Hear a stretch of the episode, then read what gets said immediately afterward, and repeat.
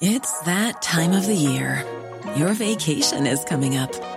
You can already hear the beach waves, feel the warm breeze, relax, and think about work. You really, really want it all to work out while you're away. Monday.com gives you and the team that peace of mind. When all work is on one platform and everyone's in sync, things just flow wherever you are. Tap the banner to go to Monday.com. Millions of people have lost weight with personalized plans from Noom, like Evan, who can't stand salads and still lost 50 pounds. Salads, generally, for most people, are the easy button, right? For me, that wasn't an option. I never really was a salad guy. That's just not who I am. But Noom worked for me. Get your personalized plan today at Noom.com. Real Noom user compensated to provide their story. In four weeks, the typical Noom user can expect to lose one to two pounds per week. Individual results may vary.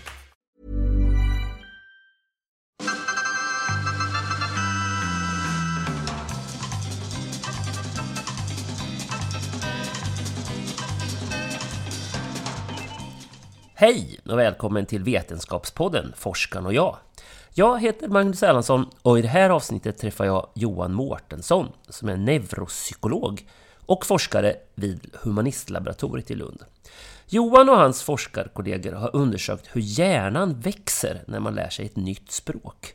Och att hjärnan utvecklas lite olika på oss, i olika hastigheter och på olika sätt, beroende på hur svårt vi tycker det är att lära in ett språk. Jag hör till dem som har påbörjat en radda kvällskurser i nybörjarspråk, i spanska och italienska och franska, men inte haft disciplin nog att fullfölja. Delvis för att det har gått lite trögt och att jag inte lärde mig tillräckligt snabbt. Hade jag pratat med Johan Mårtensson innan alla dessa utlagda kursavgifter hade jag förmodligen snackat några språk till idag. Trevlig lyssning!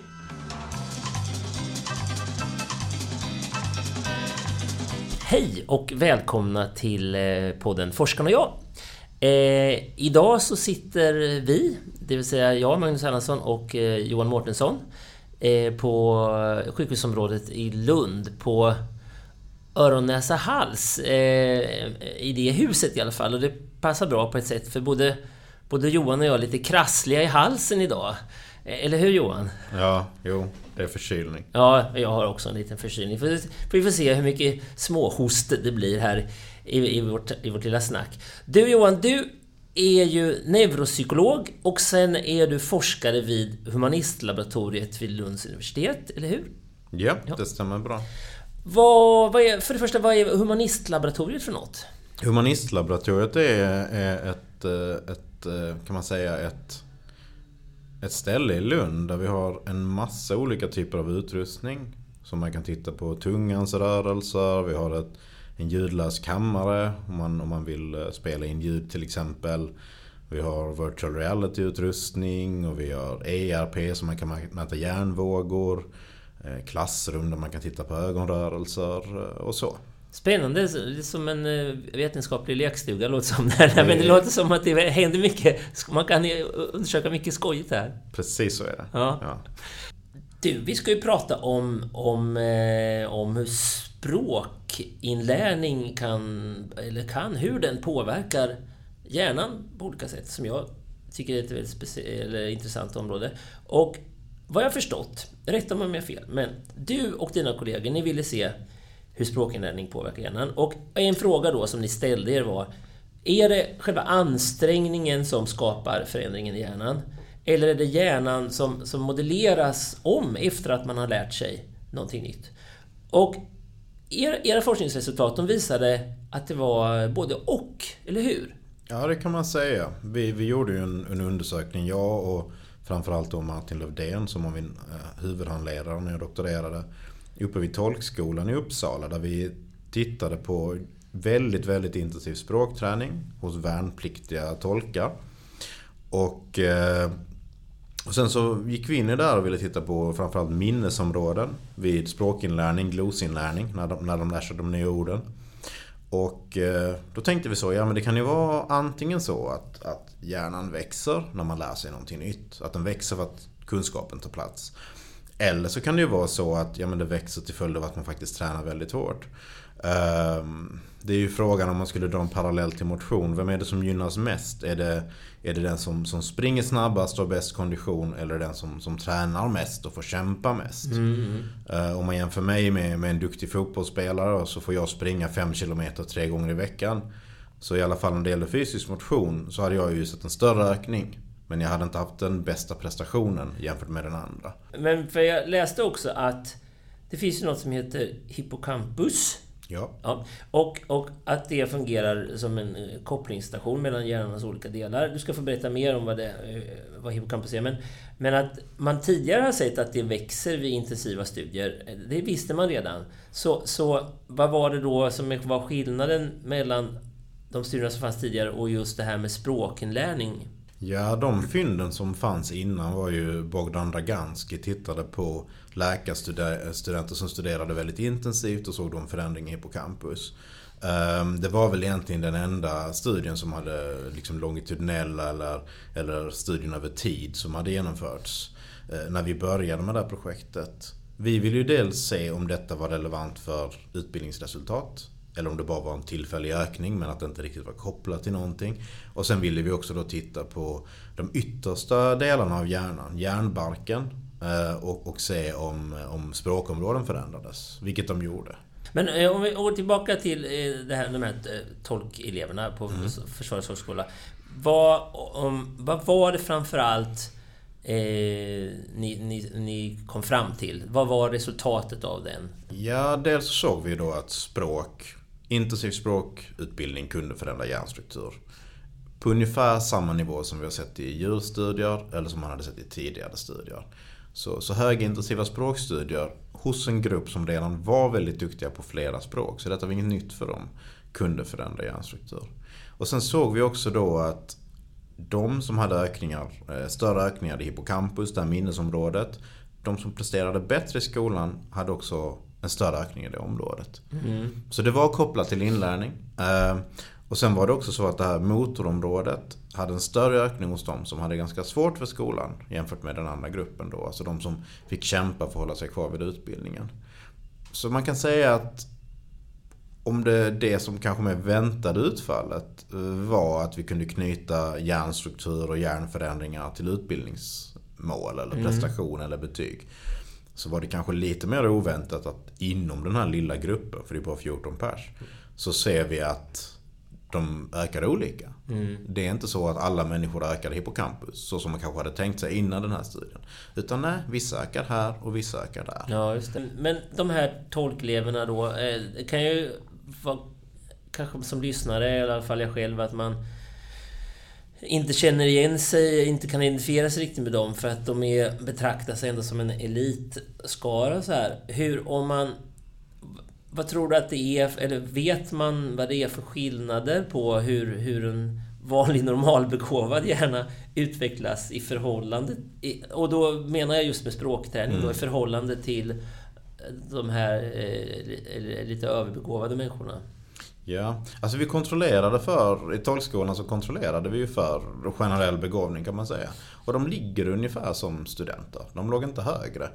Eh, men, men däremot är de ju väldiga språkbegåvningar. De är ju fantastiskt duktiga på språk och de är också väldigt disciplinerade. För hade någon satt mig i ett rum på, uppe i Uppsala garnison och sen bett mig att sagt till mig att lära dig 350 500 glosor i veckan så hade jag inte fixat det rent mentalt. För att de pluggar ju hela tiden. Mm. De är ju superdisciplinerade.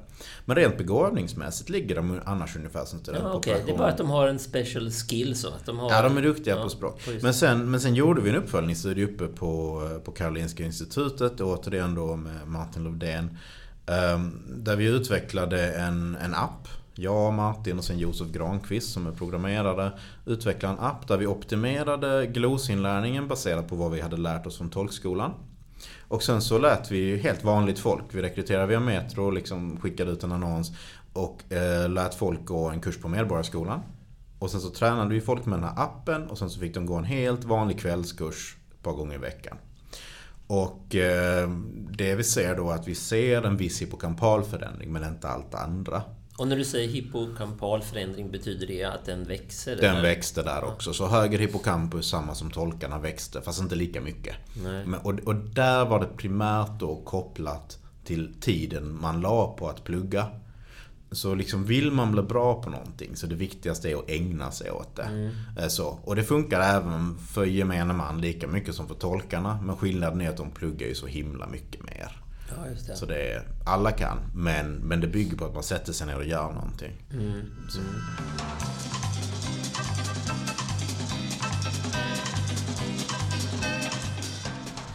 Nu, jag tänker den här forskningen då, de resultaten ni kom fram till på förskolan. Hur, om man ska applicera det på, på, på vem som helst, eh, hur man ska dra nytta av det här. En- En sak tänker jag, hur... Vad, vad spelar åldern för, för, för roll? Eh, Är det... Om man då vill se till att man håller sin hjärna igång och ska mm. hjärngympa den. Är det till exempel lättare att... eh, det, kan man få, får man mer effekt av att göra det här när man är yngre än när man är äldre? Alltså man kan säga som så att yngre individer generellt sett, om, man, om jag kollar på unga hjärnor så ser de generellt sett ganska lika ut. Alltså form och sådär kan vara väldigt olika men i princip om man tittar på ett, ett gäng med unga individer så är hjärnorna ganska likartade. Kollar man på äldre hjärnor så kommer variationen vara mycket större. Man förlorar mycket hjärnvävnad när man åldras, det gör vi alla.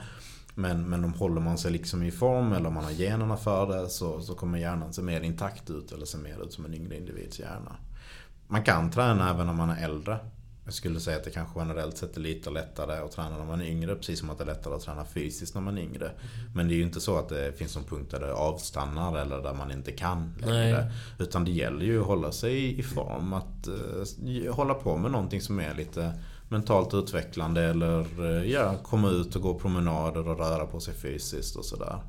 När det gäller hjärnträning generellt sett så det absolut bästa om man vill träna hjärnan det är ju att röra sig fysiskt. Alltså även om du vill få bättre kognition eller minne eller intelligens eller vad som helst. Så gå ut och spring eller gå på gympa eller någonting. Man kan säga nästan 5% ökning i intelligens bara av att man rör på sig regelbundet. Ja. Så det är egentligen bättre att gå ut och röra på sig än att sätta sig och läsa sudoku eller lära sig ett språk. Mm, ja, det är intressant. Man kanske kan ge sig ut och springa så kan man ha lurarna på med språkträning i örat när man springer. Det, det kan vara, alltså i den här gruppen så ser vi stora ökningar hos tolkskolan.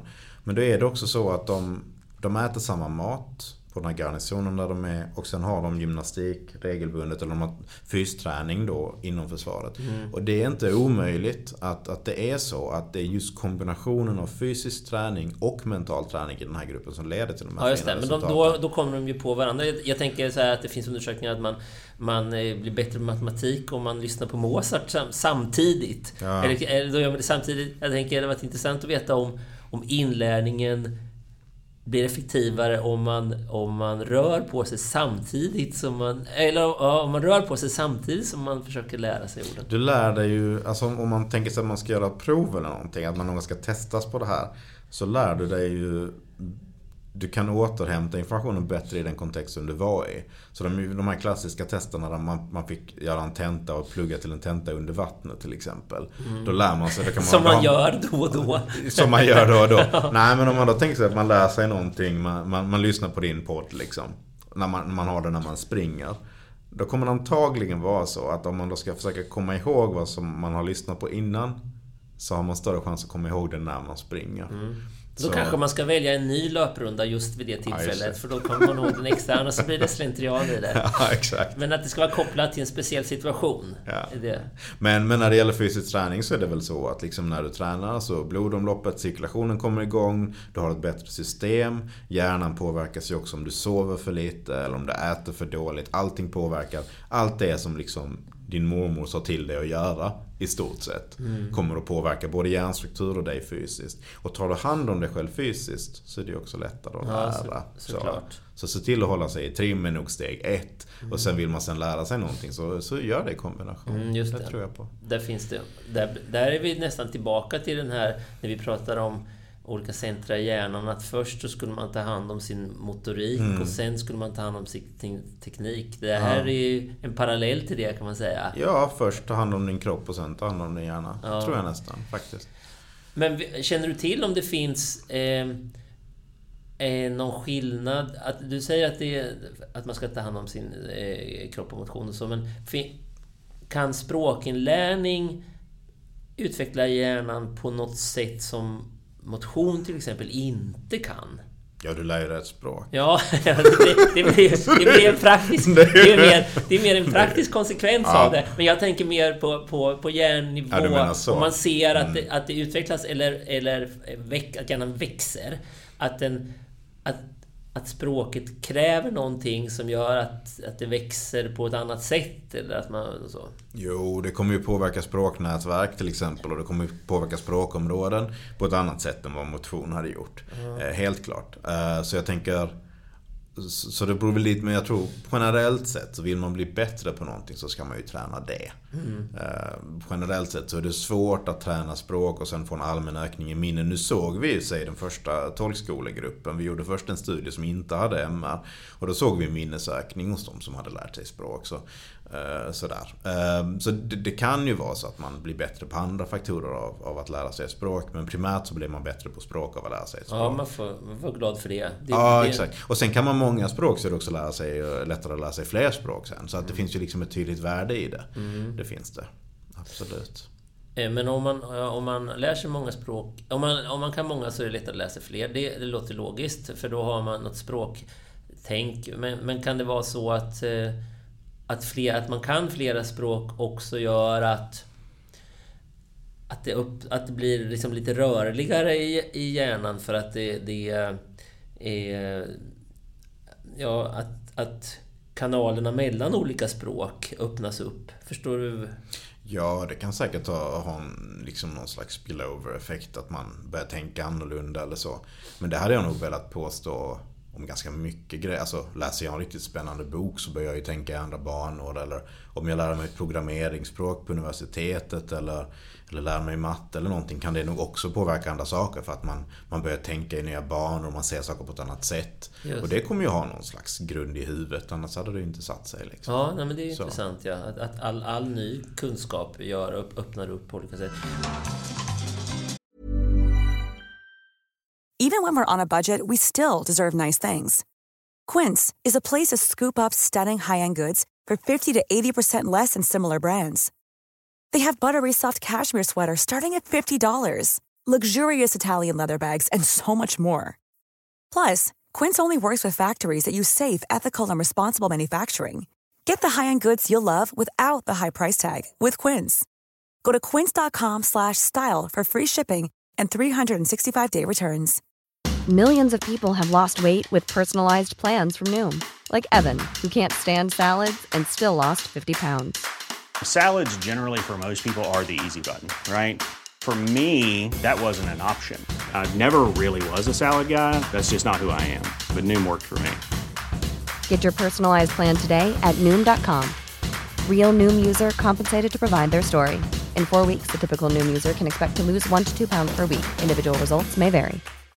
As humans, we're naturally driven by the search for better. But when it comes to hiring, the best way to search for a candidate isn't to search at all. Don't search, match with Indeed. When I was looking to hire someone, it was so slow and overwhelming. I wish I had used Indeed. If you need to hire, you need Indeed. Indeed is your matching and hiring platform with over 350 million global monthly visitors, according to Indeed data, and a matching engine that helps you find quality candidates fast. Ditch the busy work. Use Indeed for scheduling, screening, and messaging so you can connect with candidates faster. And Indeed doesn't just help you hire faster. 93% of employers agree Indeed delivers the highest quality matches compared to other job sites, according to a recent Indeed survey. And listeners of this show will get a $75 sponsored job credit to get your jobs more visibility at Indeed.com slash podcast. That's Indeed.com slash podcast. Terms and conditions apply.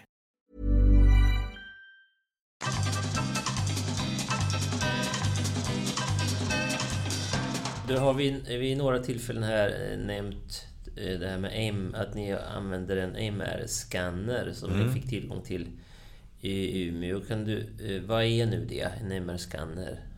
Ja, en MR-scanner är ju en, en egentligen sjukhusutrustning om man ska hårdra det. Som, som till exempel om man är med om en olycka eller man behöver eh, genomföra en hjärnundersökning eller kolla en knäled eller vad det kan vara. Så kan man ta bilder på den. Så man, man skapar liksom en, en tredimensionell bild av någonting som vi sen kan titta på.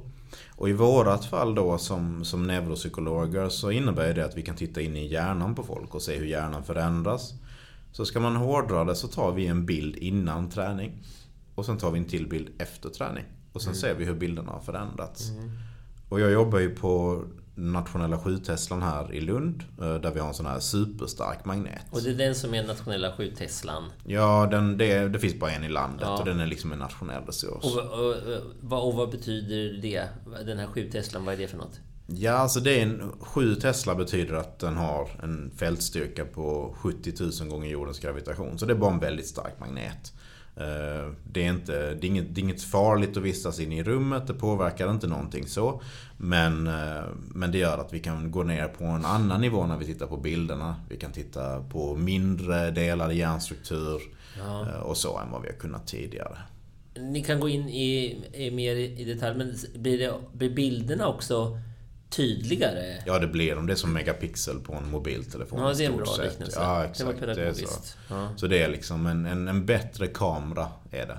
Men, så du får mycket större bilder än vad du hade fått annars. Ja. Eh, och då när man tittar till exempel de här eh, tolkeleverna då, du sa att de var normal, som normalstudenter, men de var duktiga på språk. Om man tar en bild eh, på deras hjärna och på någon som inte har lätt för språk, kan man då i utgångsläget se det här är en språkmänniska, det här är inte en språkmänniska. Ja, vi kunde inte det. Det var det första vi gjorde. Så att innan vi ens hade börjat med själva interventionen eller innan de började med språkträningen då. Ehm, så, så jämförde vi vår kontrollgrupp. Och det var alltså då studenter från Umeå som läste antingen kognitionsvetenskap eller medicin. Eh, Och hela denna studien genomfördes ju uppe vid imagingenheten uppe på Umeå. eh, Som UFBI kallas den, där de har den här stora fina magneten också. Och eh, vi såg ingen skillnad mellan studenterna uppe i Umeå och tolkarna från början. Nej. Så där såg vi ingen skillnad i hjärnstruktur. Det Nej. kunde man förväntat sig, men inte riktigt. Nej. Men vad kan man, vad kan man se då om man tar en bild? Eh, om man skulle ta en bild på, på min hjärna. Vad kan man utan att ha några jämförelsedata dra för slutsatser från, från, från scratch? Eller det Inte kräv? mycket. Nej, alltså ut, utan... För det första så är det ju... Det kan vara ganska brusigt, så redan på individnivå kan det vara svårt. Men om man jämför, man måste nästan alltid ha någon grupp att jämföra mot. Sen kan det ju vara så att om, om, man, om det finns någon sjukdom eller någonting som har hänt eller så, så kan man ju se det jättetydligt. Men, men om man tar en fullt frisk individ och bara tittar på bilden, ja, då ser det ut som en hjärna. Ja, ja. Så. Vad skulle man vilja se om man tänkte, tänker sig att man utvecklade den här kraften ytterligare? På vilken nivå skulle man vilja komma ner? Eh, vad är det som eh, eh, hade varit den stora grejen att, att, att se hjärnan? Förstår du min fråga? Om man kunde gå vidare Ja. med tekniken? Alltså, dels så sker det en utveckling tekniskt, att det blir starkare och starkare magneter. Och sen har vi också en aktiv utveckling här i Lund med väldigt mycket arbete med så kallade sekvenser. Så man, man kan säga att man ändrar mjukvaran i maskinen för att se mer och mer. Och det vi vill komma ner på då är ju mer mikrostruktur, eller det jag vill komma ner på är ju mer mikrostruktur. Och då har vi samarbete med MR-fysik här i Lund och även fysikalisk kemi här i Lund. Eh, där vi går in och kollar eh, så, här så kallad diffusionsimaging. Eh, och då, till exempel kan man, man kanske ser att hippocampus är så här stor. Men då kan vi kolla vad händer, händer inne i cellerna, inne i vävnaden. Hur, hur förändras dessa egenskaperna när vi lär oss? För det vi har tittat på i tolkan är framförallt volym, det är storlek. Och det berättar en ganska liten del av historien. Man undrar ju vad är det som händer inne i cellerna? Vad är det som händer inne i vävnaden när vi lär oss? Ehm, för, att, för att få en grundförståelse för vad som händer när vi tar in kunskap. Och det är ju liksom dit vi vill Ja, förstå. och det är det du, när du säger mikrostruktur så Ja. är det det. Ja. Men eh, kan man, om man hade haft en, en, en, en starkare MR-scanner, eh, kan man komma ner på en sån nivå då? Eller det, det, man kan se det? på, ja, alltså vi är väl redan på väg höll jag på att säga. Men det... Alltså man kan ju nu kan vi ju kolla på järnbarken som jag nämnde innan. I tolkskolan behandlar jag det som ett, ett tjockt lager med järnbark. Men om man kollar på hur den ser ut med, med, med själva vävnaden så det är ju flera lager. Mm. Och nu kan vi börja titta på de här lagren i viss mån. Och samma sak, hippocampus består ju av olika subregioner. Som vi inte heller har tittat på för vi har inte datan för det då. Men eh, där kan man ju börja titta på delar av hippocampus. Och vi vet att inom hippocampus till exempel så används olika delar. Vissa används för navigation och vissa används för minne och så vidare. Och så vidare. Så ja, vi, vi kan finlira mer i princip. Eh, Nu kommer jag tillbaka till hippocampus igen eftersom vi, du nämner den så ofta. Eh, vad, vad, varför har vi hippocampus? Vad är, vad är hippocampus huvudfunktion? Alltså hippocampus om man kollar eh, hos fåglar till exempel, men även hos oss, så används ju det vid navigering. Så det finns ju fågelarter, när de befinner sig i Norden så är hippocampus relativt liten. Men under perioden där de ska migrera ner till Afrika till exempel, så växer hippocampus tillfälligt. Och sen när de är där så krymper den igen. Så hippocampus används för att hitta. Hitta i, liksom i, i, i rum kan man säga. Men sen används det även för att koda in ny kunskap. Ehm, och hippocampus kan även förändras över tid, även helt utan träning. Så en studie som vi gjorde i Berlin, där tittar vi på effekten av menstruationscykeln hos helt friska kvinnor.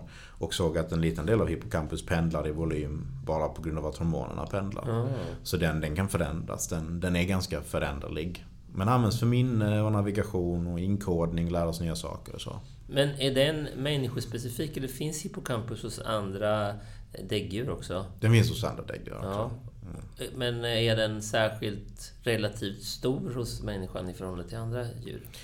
Det vågar jag inte riktigt svara på. Det som jag vet skiljer oss från många andra djur det är framförallt järnbarken, det yttersta lagret. Vi har ju väldigt mycket. Alltså tar man, tar man eh, en mänsklig hjärna så är det ungefär som att ta ett- ett papper och knyckla ihop det. Det är så den ser ut. Och det är för att vi ska få plats med så mycket järnbark som möjligt. Det är de mest avancerade regionerna. Annars om man kollar på en delfinhjärna eller en primathjärna så kan den se ganska lik ut. Men den är relativt slät. Eller en råtthjärna är nästan helt slät. Medan en mänsklig hjärna ser ut som den där papperstussen då som man har knölat ihop. Så det skiljer sig väldigt mycket från oss och djur. Att vi har jättemycket cortex, högre kognitiv funktion. Eh, Men sen de djupare strukturerna är ju generellt sett ganska lika.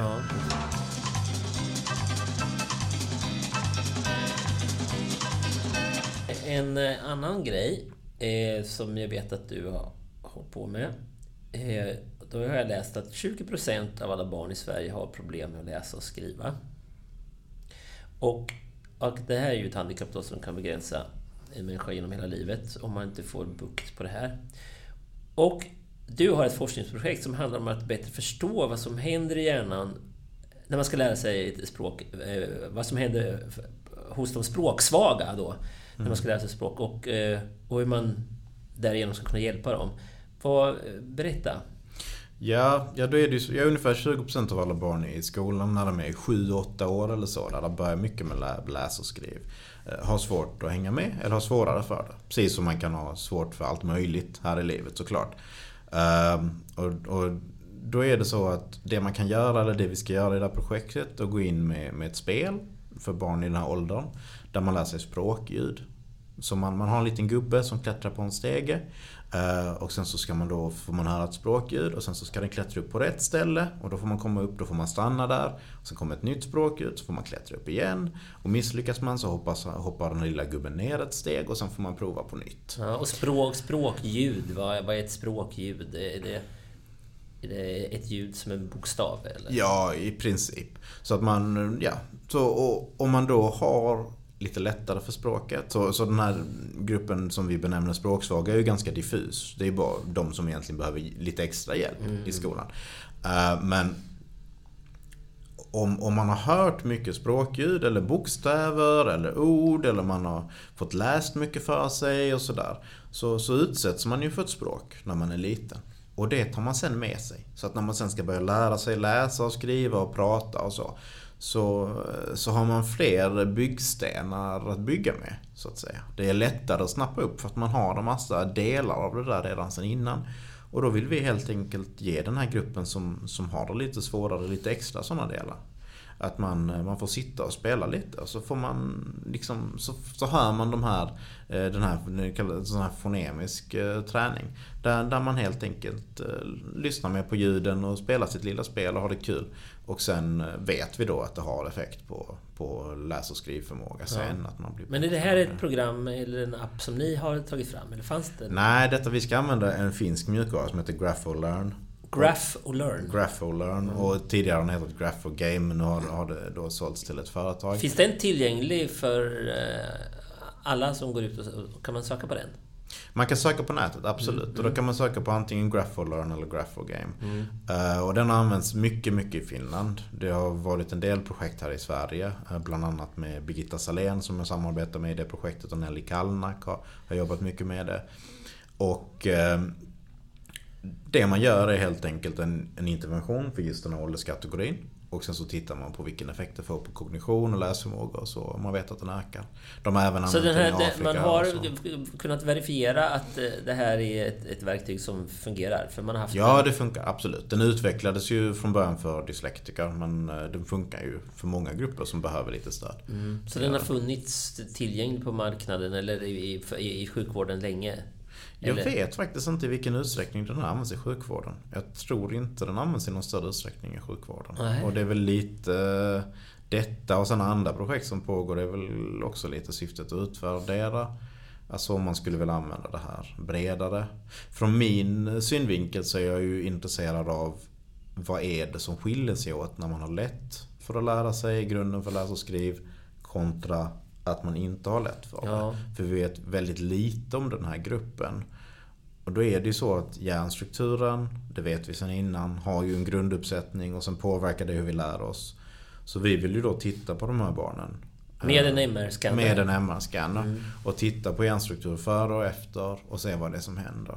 Antagligen är det så att man går in och kompenserar. Att man jag har ju olika förutsättningar som person. Fysiskt såväl som mentalt. Och när jag ska lära mig någonting så drar jag ju nytta av de egenskaperna som jag har. Um, och, och, i detta fallet här så är det mycket möjligt att de här barnen kanske är bra på andra saker men inte så jättebra på detta. Och när man då tränar sig på detta så kan det hända att man då rekryterar områden i hjärnan som, som får gå in och hjälpa till. Mm. Um, precis på samma sätt som vi såg på tolkarna egentligen. Att de, vissa av dem hamrade det här eh, mer eh, området långt fram i hjärnan som användes för svårt eh, tal. Medans den andra gruppen hamrade sin hippocampus. Mm. Vi är olika, vi lär oss olika. Mm. Och då är det intressant att se var, var, vilka, vilka faktorer det är det som bidrar till att man får svårt just med den här kritiska förmågan i dagens samhälle. Ja, just det. Men, men har man något hum om redan nu vad det är som händer eller inte händer i, i en, en hjärna hos en språksvag i förhållande till en, en, eh, en icke-språksvag?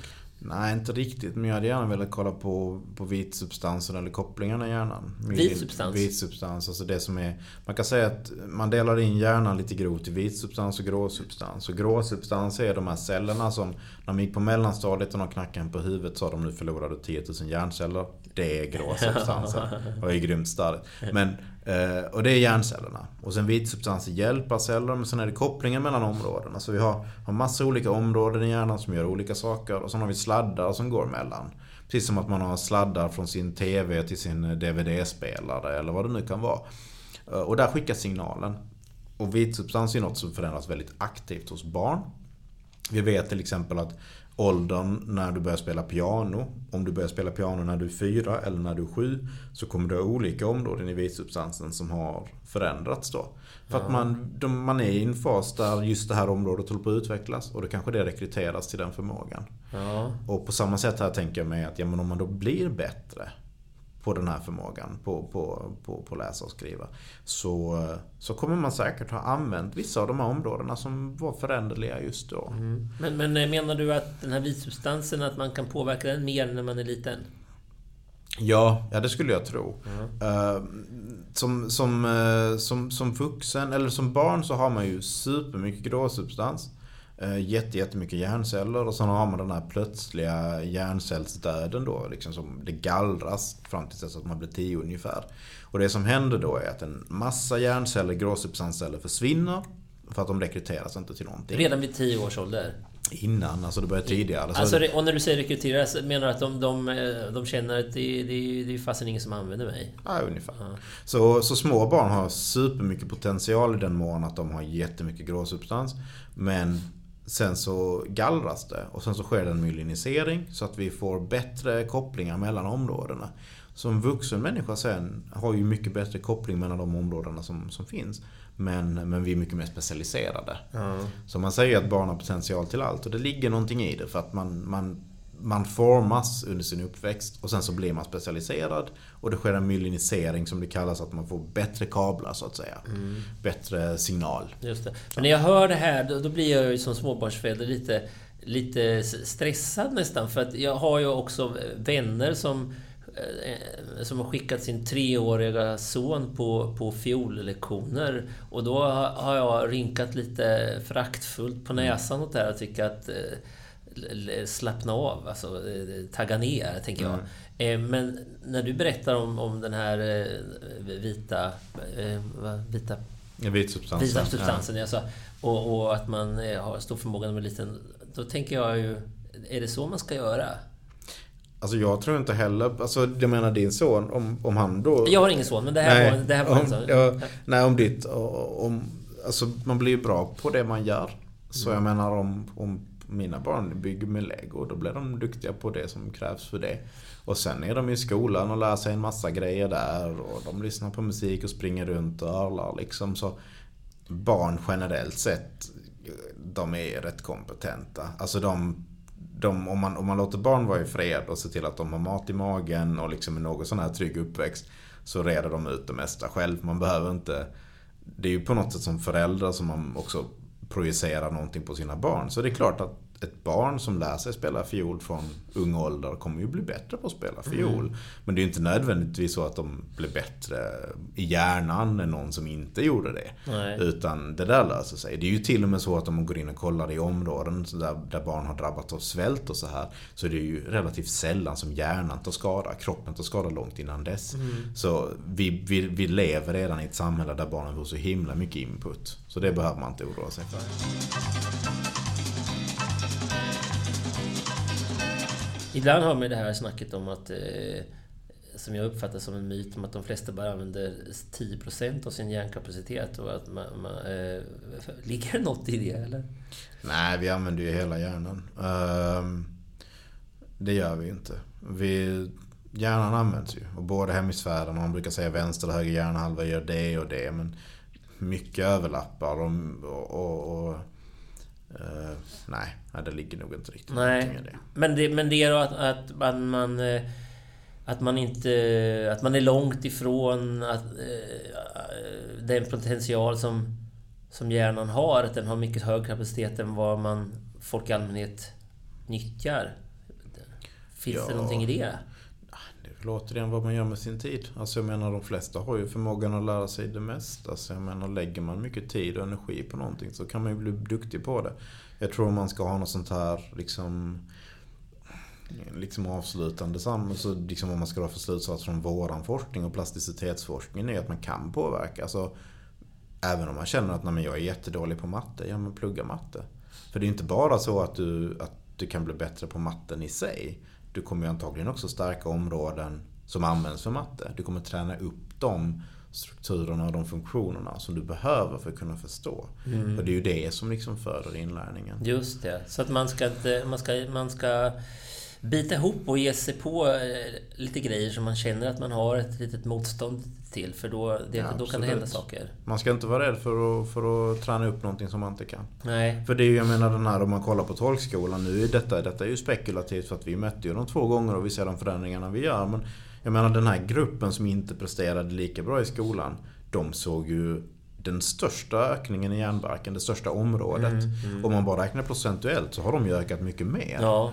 Och, och, det har de ju säkert med sig sen. Mm. Så då hade man sen gjort samma studie igen, hade de ju inte varit på samma nollpunkt där. Då hade de ju inte börjat Utan då har de ju förändrat sin hjärnstruktur ganska radikalt. Och sen, sen, är de ju, sen ser de ju annorlunda Just det. Och att kurvan, det är ju också roligare då att kurvan är lite brantare förmodligen uppåt i, i, i början om man ger sig in på sånt som man har lite motstånd Ja, till. precis. Om man börjar försöka. Att det kan, för det, det, det, jag, jag går inte så ofta att träna styrketräning men någon gång har jag gjort det och då så har jag gjort någon, någon maskin någon gång med någon, och som har krävt att jag ska använda någon konstig muskel som jag inte visste jag kände till. Och då så, så kan jag bara ha 10 kilo i början men sen bara efter två, tre gånger så kan jag helt plötsligt ha, ha 20 kilo. Och, då, och det, då har jag märkt att där händer det snabbt eh, saker om man börjar utnyttja muskler som man inte hade. Och där, jag tänker att det finns en koppling till det här med saker som man ska sig i hjärnan som man har svårt för.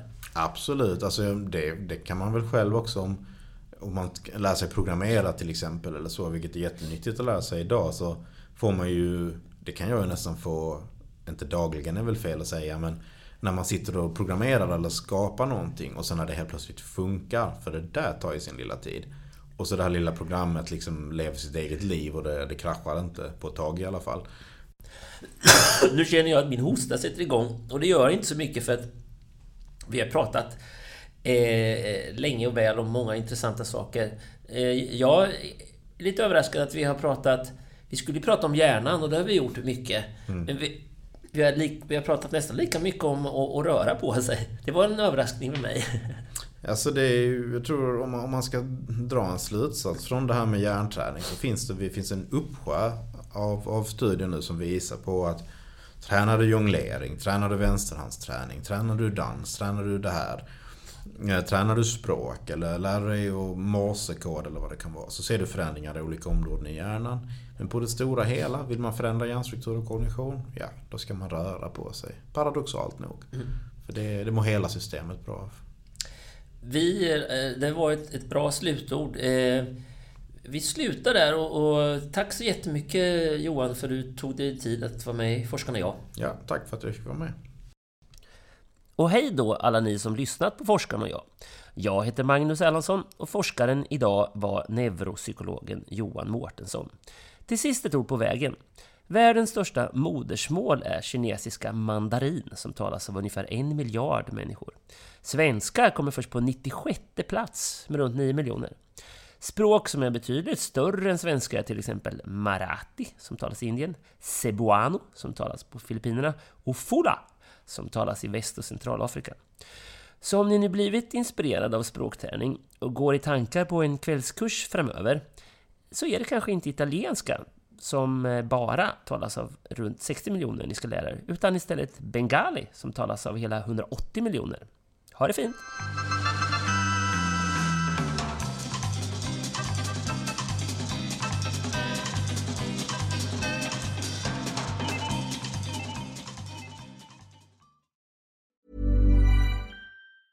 Normally, being a little extra can be a bit much, but when it comes to healthcare, it pays to be extra. And United Healthcare makes it easy with Health Protector Guard fixed indemnity insurance plans. Underwritten by Golden Rule Insurance Company, they supplement your primary plan, helping you manage out of pocket costs without the usual requirements and restrictions like deductibles and enrollment periods. So when it comes to covering your medical bills, you can feel good about being a little extra. Visit uh1.com to find the Health Protector Guard plan for you.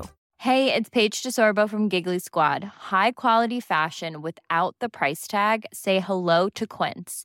I'm snagging high-end essentials like cozy cashmere sweaters, sleek leather jackets, fine jewelry, and so much more. With Quince being 50 to 80% less than similar brands. And they partner with factories that prioritize safe, ethical, and responsible manufacturing. I love that. Luxury quality within reach. Go to quince.com slash style to get free shipping and 365 day returns on your next order. Quince.com slash style.